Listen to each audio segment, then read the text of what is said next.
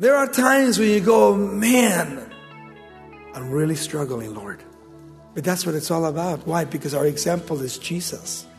He left us the Gospels. He left us the epistles so that we can grow in the Word of God. And that's really important. That's what Jesus is trying to teach you. Look, salvation is the gift of God, but at the same time, the key is what? Abiding in Jesus Christ daily.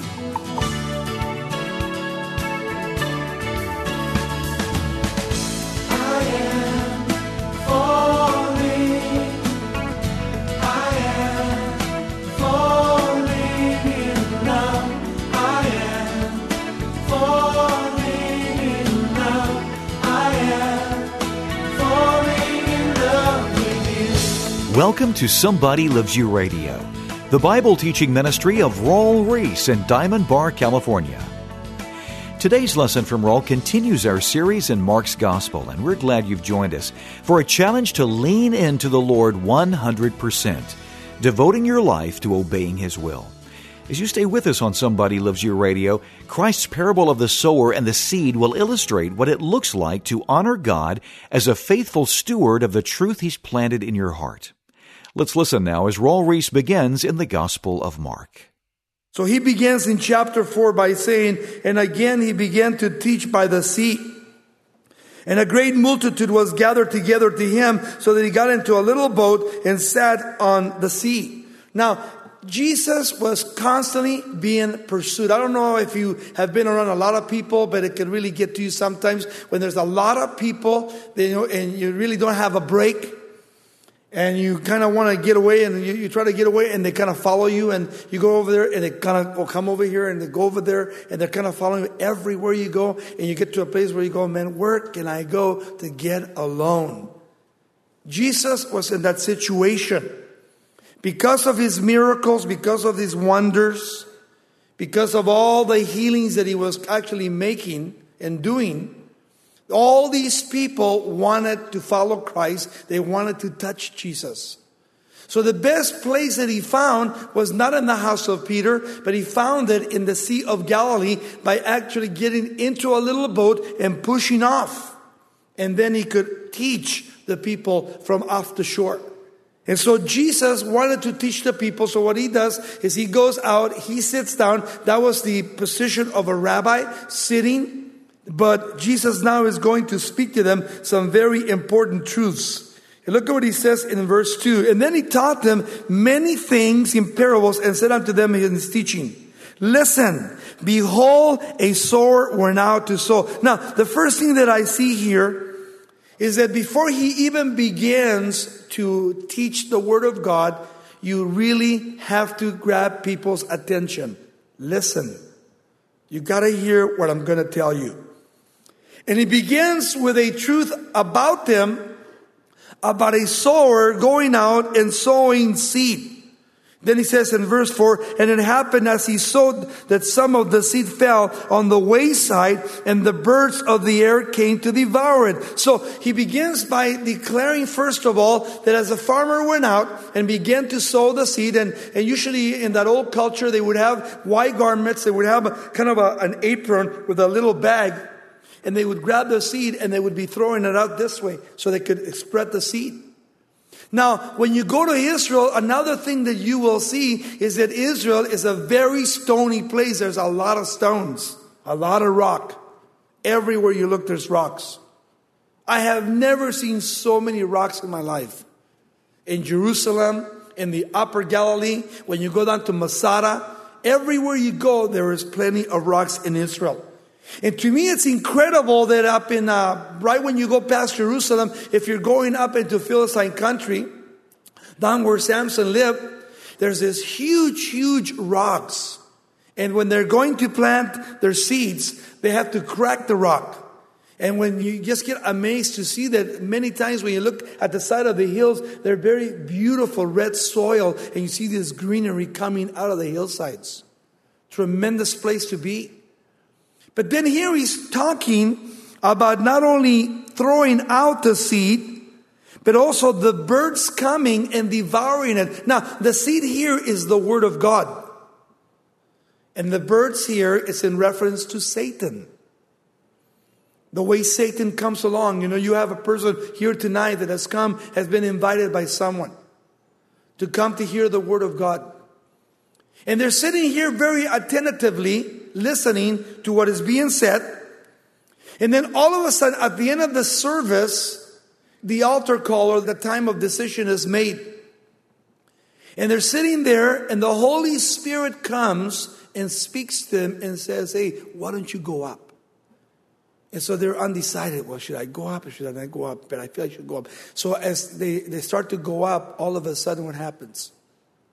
Satan comes along after they're coming up and their counsel and they're going home. And Satan comes along and actually takes the word of God out of their hearts. And they don't stick to Christianity. Never, never walk with God. It's so sad because here we have in the parable people that have no faith in God. No faith in God. Satan has come along and won the victory over that person's heart. And has come along and stole the word of God out of their hearts. Look what else he says. Number two, hearers. Some fell on stony ground, where they did not have much earth, and immediately it sprang up because it had no depth in the earth. But when the sun was up, it was scorched, and because it had no root, it withered away. Now, it's interesting that over the last twenty-nine years, I have seen thousands of people. In all the places that I've spoken, I got to speak for the Promise Keepers many times in many of the stadiums around the country. And probably the biggest crowd that I ever preached to was at the our own uh, Los Angeles uh, Coliseum. That night there was one hundred thousand men there. That was the biggest audience I ever preached to. And I thought, man, here's all these people and the word of God is going out. And then I thought about all those men when I gave the invitation. Over six thousand men came down to the field to receive Christ. But then when you go back and you do a study concerning those people that have received Christ, how many of those people today are still walking with God? Think about it.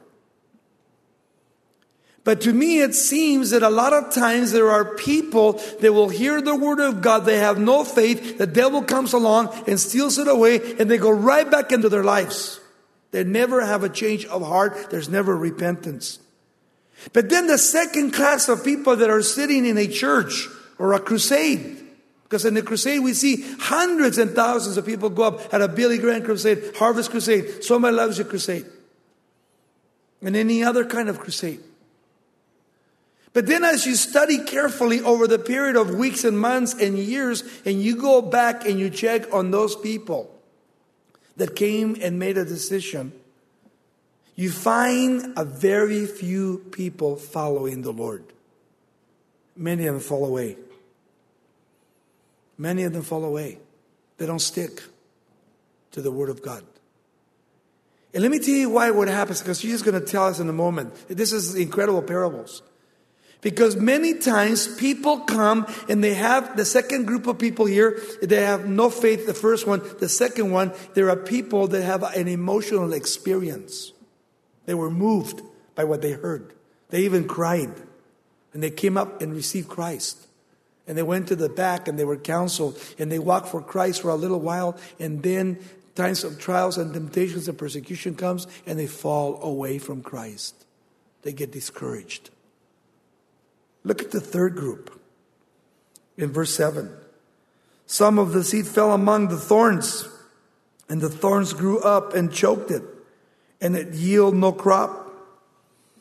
And then here we have not only the time and the place where these people not only are sown out and the seed goes down into the earth, but the thorns come in and they choke it. And of course, in the parable in Matthew thirteen, he talks about how these people, which is the third group is the most important, he'll tell you in a moment, are people that are worldly and people that are so into what they're doing physically or emotionally or financially that they're so involved in the world that they don't have any spiritual backbone to back them up and they fall away. And that's probably where three quarters of the church are today. Jesus will tell you in a moment that. He's just kind of pushing out the parables. Look at the fourth one, verse eight.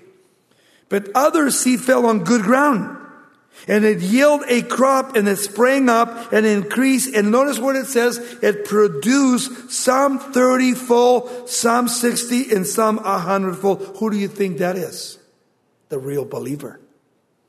The real Christian. He produces fruit. You see? The others are unfruitful. They don't have any fruit to prove that they're Christians. Hey, I believe in eternal security. I believe that you are secure as long as you abide in Jesus Christ daily. That's what Jesus taught. John fifteen. When a real child of God comes to true salvation, I'll put myself a little bit in an example because I was so messed up in the world and so far as a heathen that I didn't have any training in Christianity when I was growing up. And it's amazing because when you think about what you've been through and what you've seen, that when I first heard the gospel of Jesus Christ, I was so blown away by it that when God touched my life, He totally changed my life. I mean, I didn't have any doubts about it. I didn't have any seminary training. I just began to read the Bible and sit and hear the Word of God every Sunday, every Sunday night, every Thursday night. And as God began to instruct me, and I began to grow. And you see, this is where the fallacy comes. People don't grow in Jesus Christ. And if you're not growing daily in Christ through your devotional life and prayer and fellowship, you're going to fall away sooner or later. You're going to fall away. You're not going to have any fruit. The worst thing people can do is stay away from church. That's the worst thing you can do. You can stay home and watch television or go to the movies or go to the mall. That's nothing spiritual, you see. You're not getting fed the Word of God. You're not growing in the Word of God. Especially what we found out is that a lot of times people in the congregation, they do not have a devotional life. They're not praying. They're not reading. And some of them just come straight from work to Calvary Chapel or any other church and they sit down, they hear the Word of God, and they expect God to work in their lives like that. It doesn't work that way. It's a life commitment.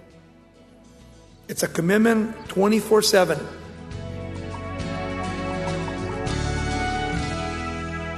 This is Somebody Loves You Radio with Raul Ries.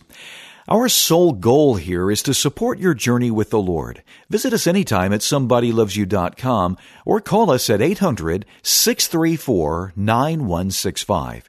You'll also want to download our free app for convenient access to a wide range of faith-building resources. Now back to more of Raul Ries and today's teaching from the Gospel of Mark. There are times when you go, man, I'm really struggling, Lord. But that's what it's all about. Why? Because our example is Jesus. He left us the Gospels. He left us the epistles so that we can learn, so that we can grow in the Word of God. And that's really important. That's what Jesus is trying to teach you. Look, salvation is the gift of God, but at the same time, the key is what? Abiding in Jesus Christ daily. Like a tree blossoming. If a tree is not blossoming, what do they do? They trim it so that it can grow more fruit. But if it's actually dying, what do you do? You cut it off and you throw it into the fire. It's of no value. No value. You start drying up. Without the Word of God, you will dry up. The reason we pray is because we need communion with God. The reason we come to church is not because we just want to be in fellowship. We come so we can be in fellowship with one another, but we come to hear God speak to my heart so that my soul can be fed through the Word of God. It's good to be in the house of the Lord. Better than sitting at home doing something else. You're what? You're actually sowing eternally, and one day you're going to reap big time eternally, spiritually. And here he talks about the difference too, that some people bring forth sixty. Notice what he said. Some bring thirty. And again, some sixty and some one hundred. See, not everybody has the same fruit. But everyone in that parable, the fourth people here is what? They're all producing fruit. They're not fruitless. They have fruit in their lives. Some thirty-fold, some sixty-fold, some a hundredfold. And then look what he says in verse nine. He said unto them, he who has an ear, hey, let him hear. In the book of Revelation, chapter two and three, seven times, he who has an ear, let him hear what the Spirit says to the churches. Now, here is the purpose of the parable, verses ten to twelve. Verse ten. But when he was alone, those around him with the twelve asked him about the parable. I mean, what did you mean, Lord? And he said unto them, to you it has been given to know the mystery of the kingdom of God. But to those who are outside, who's that? The Pharisees, the scribes, the Sadducees. All things come in parables. You see? You can understand, they cannot. Why? Because of the hardness of their hearts. They don't want to listen. If you don't have an ear to hear, then you'll never understand God's will for your life. You have to be submissive. You have to be open to the Holy Spirit. Then he said this in verse twelve. He says, so that seeing they may see and not perceive. Hearing they may hear and not understand. Lest they should, notice, repent and their sin be forgiven them. Notice what he says. The problem was what? Listening. They were not listening. They were not hearing, and then they could not repent of their sins. Then in verse thirteen to twenty, he now explains the parable. And he said unto them, do you not understand this parable? How then will you understand all parables? The sower sows the word of God. Who is the sower? Jesus. You see? He gives you the word of God. Then he says, and these are the ones by the wayside where the word is sown. When they hear the word of God, Satan comes along immediately. There's the birds, you see? He's doing what? Giving you the interpretation to the birds. Satan comes along immediately and takes away the word that was sown in their hearts. Man, I have seen so many people through the Promise Keepers. So many people in the Billy Graham Crusades, at the Harvest Crusades.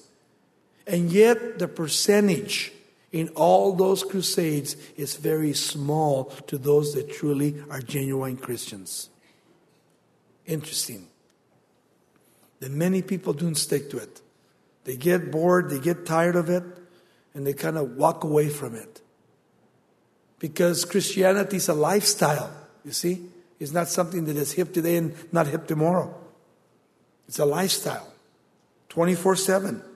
Then look what else he says. Not only Satan, verse sixteen. He says, secondly, so those are no faith.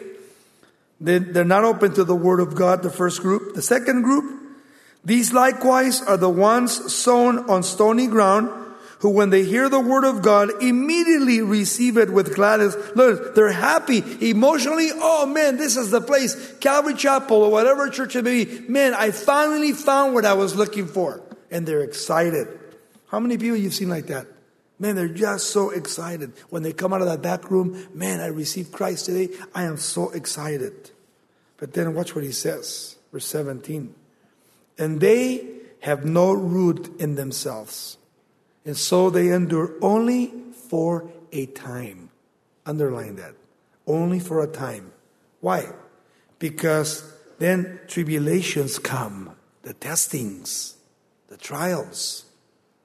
Persecution comes. You go home and you tell your parents, oh man, I received the Lord tonight. And they go, hey, you and the Lord can get out of my house. Get out now. And you become discouraged. And what happens? You give up the Lord, and the Lord goes out the door. And you stick with your parents, and you allow your parents to convince you that there is no God. And then, notice, the persecution comes and arises for the word's sake. And immediately what happens? They stumble. They have doubt in their minds, in their hearts. It was an emotional gathering. Next week you see them and you go, hey, how's your Christianity going? What? Nah, it was just something I did. It was a phase in my life. That's it. Verse eighteen. The third group. This is the most important. And now these are the ones sown among the thorns, and they are the ones who hear the word. Okay, so they come and they hear the word. And the cares of this world and the deceitfulness of riches. Notice that. There's nothing wrong with being rich. It's when you use it deceitfully. Look what he says. The deceitfulness of riches and the desires for other things enter in. And what happens? It chokes the word of God and it becomes unfruitful. Isn't that interesting? Money, possessions, things that move us away from Christ. We're not willing to give them up. And you know what's so what I found out is that a lot of times, those things that I didn't want to give up are really nothing when it comes to it. It's so cool when you can come to Christ and say, you know what, Lord, whatever you want to remove from my life, take it. It's yours. We cannot allow even our grandchildren to become idols in our house, in our own lives. Why? Because God could take them away. You got to put them on the altar, man, before God. When little Monet was born, the first thing I did is I said, Lord, I don't ever want her or any of my children to become idols in my life. You got to be first, not even my wife. God is first, not even my wife's first. Jesus first in my life. And that's what brings a true believer into the cross of Jesus Christ. But these people here are worldly people. They're constantly buying, selling, wanting, doing this, doing that. And God is not even in their conscience. And they can't even take it with them. They leave it all for somebody else to spend or the I R S to come in and take it all. Imagine that, when we can use it for the kingdom of God. Why? Because I'm building eternally a bank account in heaven with high interest. And nothing happens to it. It keeps building up. Why? Because that's what I'm interested in. Everything here I'm going to leave behind. And I'm going to be responsible. Why? Because I'm a steward. I'm a house manager of my house, of my car, of my children, of my wife, of everything that I possess, even my very clothes. I am a steward to God. And one day I will give an account to God for what I've done. Every one of us here. That's why it's important to know the Word of God.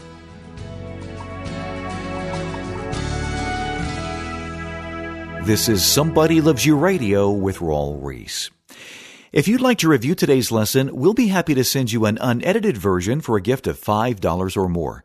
Just call eight hundred, six three four, nine one six five and ask for Rawls' teaching from Mark chapter four. You know, we all have struggles and temptations that can hinder us from living out God's perfect will. But today, as you consider the changes you can make to bear more fruit for the Lord, we'd like to tell you about a helpful book. It's titled Victory, Overcoming Our Enemies. Drawing from Rawls' personal experience in Vietnam to demonstrate the parameters of war on the spiritual battlefield, this strategic resource shows you how you can overcome through the power of the Holy Spirit and the authority of Christ's name. Get in touch with us today to order Rawls' book titled Victory, Overcoming Our Enemies. To order, just visit somebody loves you dot com or call eight hundred, six three four, nine one six five and we'll send your copy for a gift of fourteen dollars plus shipping and handling. Once again, that phone number is eight hundred, six three four, nine one six five. Our mailing address, if you'd like to order this resource by writing us, is Somebody Loves You Radio, Post Office Box forty-four forty, Diamond Bar, California, nine one seven six five. Our goal here is to help you experience a deep relationship with God, and we put together every broadcast to strengthen your relationship with Him. For more Bible-based guidance, we also invite you to take advantage of all of our free resources. If you've missed a broadcast or would like to review one again, you can download any of them as podcasts using Spotify or iTunes. And be sure to join Rawl for Straight Talk, a weekly Q and A program with scriptural insights for glorifying God in your daily life. You'll find Straight Talk on Rawls' YouTube channel every Tuesday at ten a.m. Pacific. And, of course, you can always visit us anytime on Facebook and Instagram.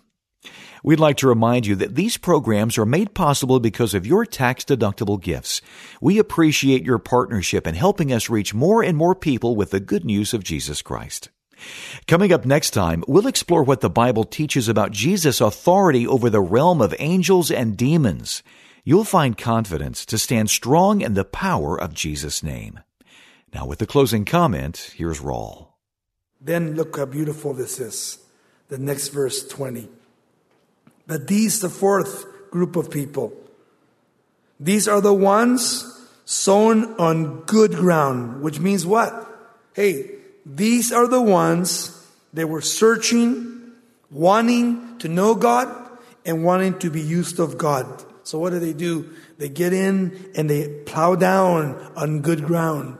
And they sit and they hear and they obey and they do what God says. And what do they do? They hear the word of God. They accept it. They believe it. They have faith. And then what do they do? They bear fruit. Some thirty-fold, sixty, and one hundred-fold. Notice the progression.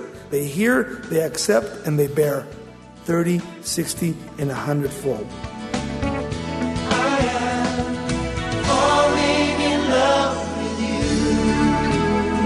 This program is sponsored by Somebody Loves You Radio in Diamond Bar, California.